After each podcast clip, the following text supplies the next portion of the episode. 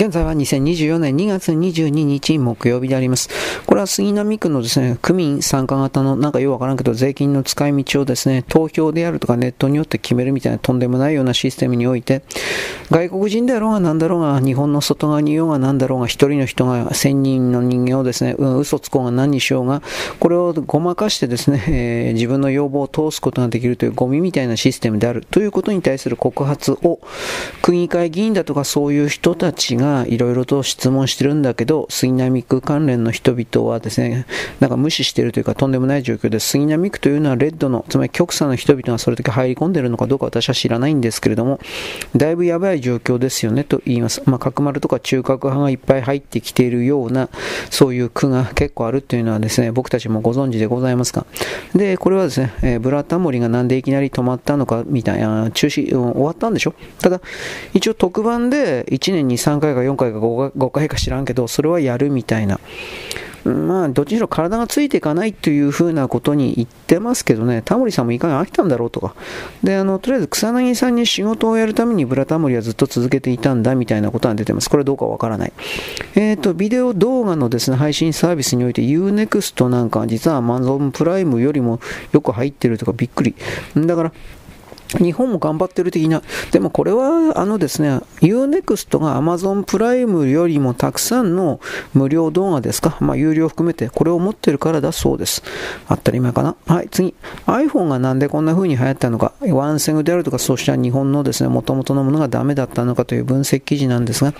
そもそもが、あの、外で携帯電話使ってテレビを本当に見たいのかということなんです。そんなもん、ね、見たかないだろう。ああいう小型端末を使ってネットを通じて外の世界とやり取りをするというか意思疎通をやるというかそっちが大事であって外にわざわざ出て小さい画面のテレビ見ることによってどんな商品価値があるのかということに関してあまり真面目に考えてなかったんじゃないかなと思います。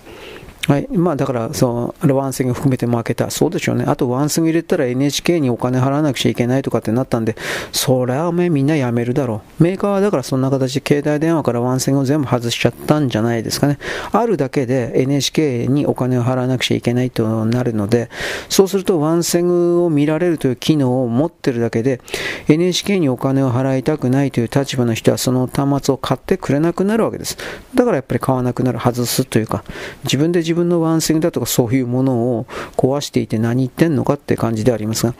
で、これに関して今、中国のですね、えー、っと、経済がなんでぶっ壊れてるのかみたいな形で、まあこれあの、不動産セクターが今壊れてるだけだけど、これは金融においても何においても全部ぶっ壊れていくでしょうというふうな、日本、日本と同じですよ。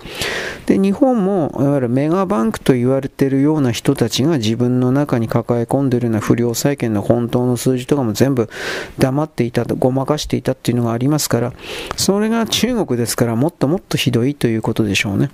えー、今、BYD 以外の、うんと、中国の電気自動車メーカーが全部です、倒産の危機にあるというか、まあそうでしょう。BYD すらですね、これから突っ転んでいくというか、こけていくだろうというふうに見るので、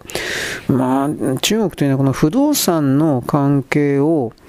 あのー守るために次のバブルとして電気自動車を作ったという言い方になるけど、それを仕掛けたんだけど、電気自動車全然ダメだからバレちゃったということでしょうね。はい。で、これは、オチですね。中華ウロボロスの蛇ということ。中国は次にですね、半導体を使ったバブルをおそらく考えているはずですが、逆にこれを成功させると人類の社会というのは大きくバックさせられるというか、逮捕するというか、退却退く。これは避けないといけないというか、これを言います。よろしく、ごきげんよう。